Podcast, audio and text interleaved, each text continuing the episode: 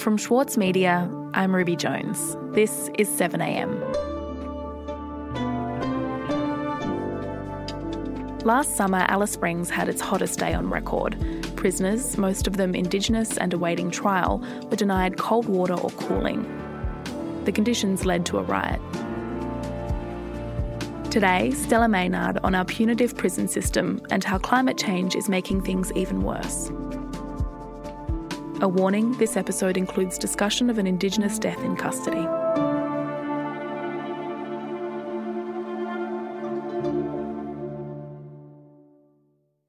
It was sundown, and a hot day was beginning to turn into an oppressive night. It was the hottest day in Alice Springs' history. It had hit a record of 45.6 degrees, but almost every day that month had been above 35 degrees. Stella Maynard wrote about climate change and the prison system for the Saturday paper. In the security tower of the prison, a guard noticed a flash of red across the monitor. People in the prison were starting to take off their shirts and, and throw them across the camera lenses. So the prison had no surveillance within the block. The officer called out to guards on the ground to notify them that something was happening inside the block. Officers on the ground were attempting to complete the nightly lockdown procedures. And on this particularly hot day, that meant that they were confining people into their cells and dormitories until morning.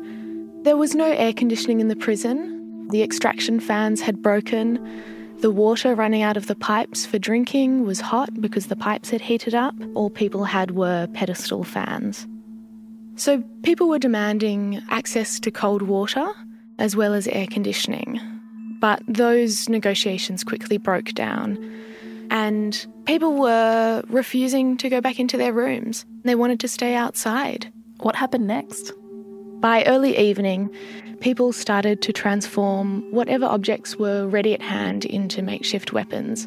So, those were fan bases and chairs, food trays, piping. People had begun to damage the property of the prison and were scaling fences, the prison officers were instructed by the Northern Territory authorities to retrieve the riot gear.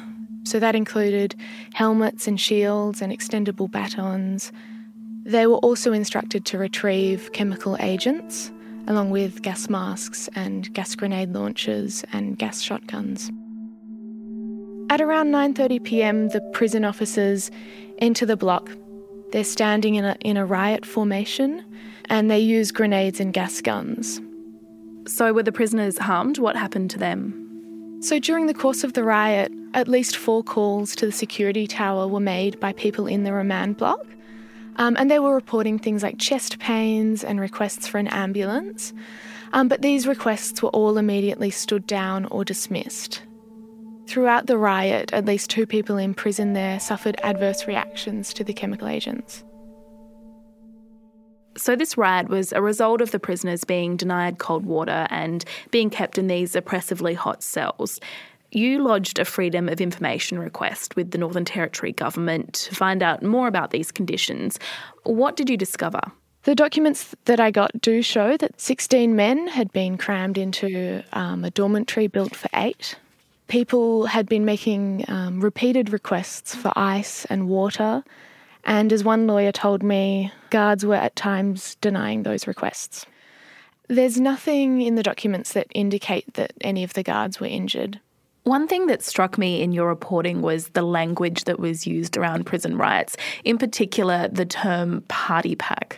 Yeah, this term party packs was in the documents, and I kept just thinking, I've never heard that. What what is a party pack? And so I just asked them, the Department of Attorney General and Justice, like, what is a party pack? And their response was, it's a term that's used to refer to chemical agents, colloquially by law enforcement officers. Over a year later, we've just come through another summer of record breaking heat, and there are still a lot of questions that remain about that riot, but also broader questions about the weather and the prison system more generally. We'll be back in a moment.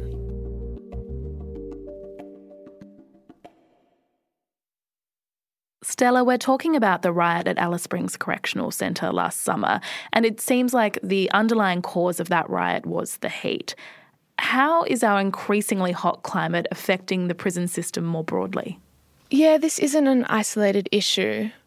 For about a year, I've been looking at how climate change and the weather intersects with policing and prisons in Australia. So, we're talking about little and often taken for granted things like the choice to rest or drink cold water and seek shade or breeze or heat refuge or turn on a fan, adjust the temperature of a shower or air conditioning unit, and so forth. So, are there, are there rules about how people should be treated in Australian prisons? Australia has no national temperature standards for people in custody. We've got this pretty vague set of basic standard guidelines that say, you know, prisons need to have meet all the requirements of health in terms of air and heating and ventilation. The cumulative effects of forces like heat are incredibly debilitating and can even be fatal.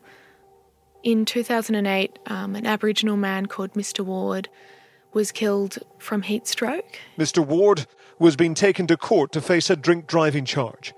Riding up front, his two guards didn't know that the air conditioning was broken. It was reported that he was basically cooked to death in the back of a prison transport van which had a faulty air conditioning unit. During the four hour journey across the outback, the temperature inside the prison van soared to 50 degrees Celsius. It was so hot, the prisoner suffered burns after collapsing onto the metal floor. The Western Australia coroner found that both the Department of Corrective Services and the private security transport company had both failed to comply in their duty of care towards Mr. Ward. I want to ask about another case um, Kylie Douglas and her son Jason. So then there's Kylie Douglas. She's the mum of a man called Jason who spent 400 days in isolation in the Banksia Hill Juvenile Detention Centre in Perth when he was 18 years old. Jason's mum says depriving her son of basic amenities was a form of punishment that he experienced. I know when Jason was in the isolation unit in the juvenile prison, they cut their water off to their cells for two weeks as punishment, so they had to ask for cups of water. Um, so, after his time in isolation, Jason requested to be transferred to adult prison to finish the rest of his sentence. There, he was able to purchase a fan to get him through the hot days lots of times Jason has said that the fan that he had was his saving grace, but it's only because he had one. And quite often his, his cellmate wouldn't have one, so they'd just sit together on the bottom bunk in front of the fan. and the fact that quite often his cellmate wasn't in a position to be able to buy one, I think is really disgusting. Kylie's son Jason is now out of prison, but she's in constant contact with boys who are still in the Perth facility. And she says that it's, it's not just the heat. The boys have to beg for blankets in winter, and then there's also the threat of bushfires. So not only are they sitting in 38, 39, 40 degree heat, now they've got smoke come, and they weren't allowed out of their cells. So they weren't allowed out in the yard while the, the bushfire was going on. So they weren't even able to get any fresh air. Need a reminder of what political leadership looks like? Australia's master of political satire, Jonathan Biggins, is back embodying the iconic Paul Keating, visionary, reformer, and rabble rouser. Due to overwhelming demand, one man comedy The Gospel According to Paul is returning to the Opera House, on from the 4th to 23rd of June for its final term ever. Secure your tickets now at sydneyoperahouse.com for an unforgettable evening. For Sloane Crosley, writing about the loss of a friend may not have provided catharsis, but it did allow for the possibility of a better ending. Like you have this amazing meal that's this friendship, and then you have a really, really, really, really bad dessert with shards of glass in it. And then, like, the book is like, you know, those little chunks of chocolate that come with the bill. I'm Michael Williams. Join me for this week's episode of Read This as I talk to Sloane Crosley about her latest, Grief is for People. Listen wherever you get your podcasts. Stella, our summers are only getting hotter. So, what do you think could happen if we don't start to acknowledge the way that climate change is affecting prisoners? I think that the capacity for the prison system to quite seriously harm the health and the well-being of the people it imprisons is only going to intensify. When we're talking about weather events getting more extreme, temperatures getting more extreme, many people I spoke to during my reporting say solutions that focus too narrow on, on reforming infrastructural issues like installing air conditioners th- those things are unlikely to address the root of the problem. I also spoke to Debbie Kilroy, who's the chief executive of Sisters Inside, which is a support and advocacy group for women in prison. And she really emphasised in her conversation to me that the prison system isn't broken, it's functioning exactly as it's designed. And Debbie Kilroy told me that the riot in Alice Springs was basically unavoidable. Okay, so over a year on from the riot in Alice Springs jail, has has anything changed there? The honest truth is that not much has changed in the wake of the riot. While after the riot, that particular prison has installed some more fans and painted some walls with solar reflective paint, those broader underlying problems about the weather and environmental conditions persist all across the prison and police system in Australia. The government often wants to tell us that prisons exist for rehabilitation and corrective services, but at its core, the reality is is that they're, they're very punitive places that exist to punish people. And in our conversation together, Debbie Kilroy's final words to me were really clear. She said, How many people have to die in prisons until the community says no more? As a community, we need to start thinking outside the bars and imagining a different response to police in prisons. And, you know, going forward, I think that's a pretty good place to start.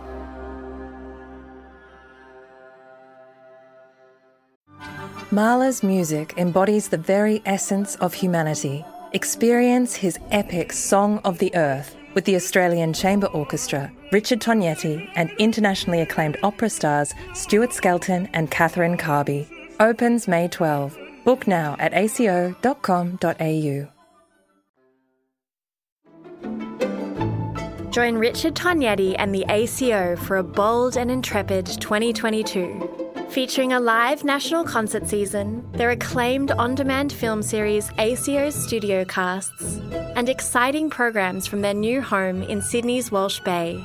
Subscriptions now on sale at aco.com.au. Also in the news today, Australia has raised its travel advice for South Korea and Japan as coronavirus spreads around the world. The Department of Foreign Affairs and Trade urged Australians travelling to the region to exercise a high degree of caution due to the heightened risk of coronavirus. The Chief Medical Officer, Brendan Murphy, said he didn't want to rule anything out when it came to dealing with the outbreak, including a potential South Korea travel ban and a Queensland coroner has handed down his findings into the deaths of four people at Dreamworld in 2016. The coroner described Dreamworld's safety systems as rudimentary at best and said there had been a systemic failure by Dreamworld in relation to all aspects of safety. The coroner is referring Dreamworld's parent company, Ardent Leisure, for possible prosecution. I'm Ruby Jones. This is 7am. See you tomorrow.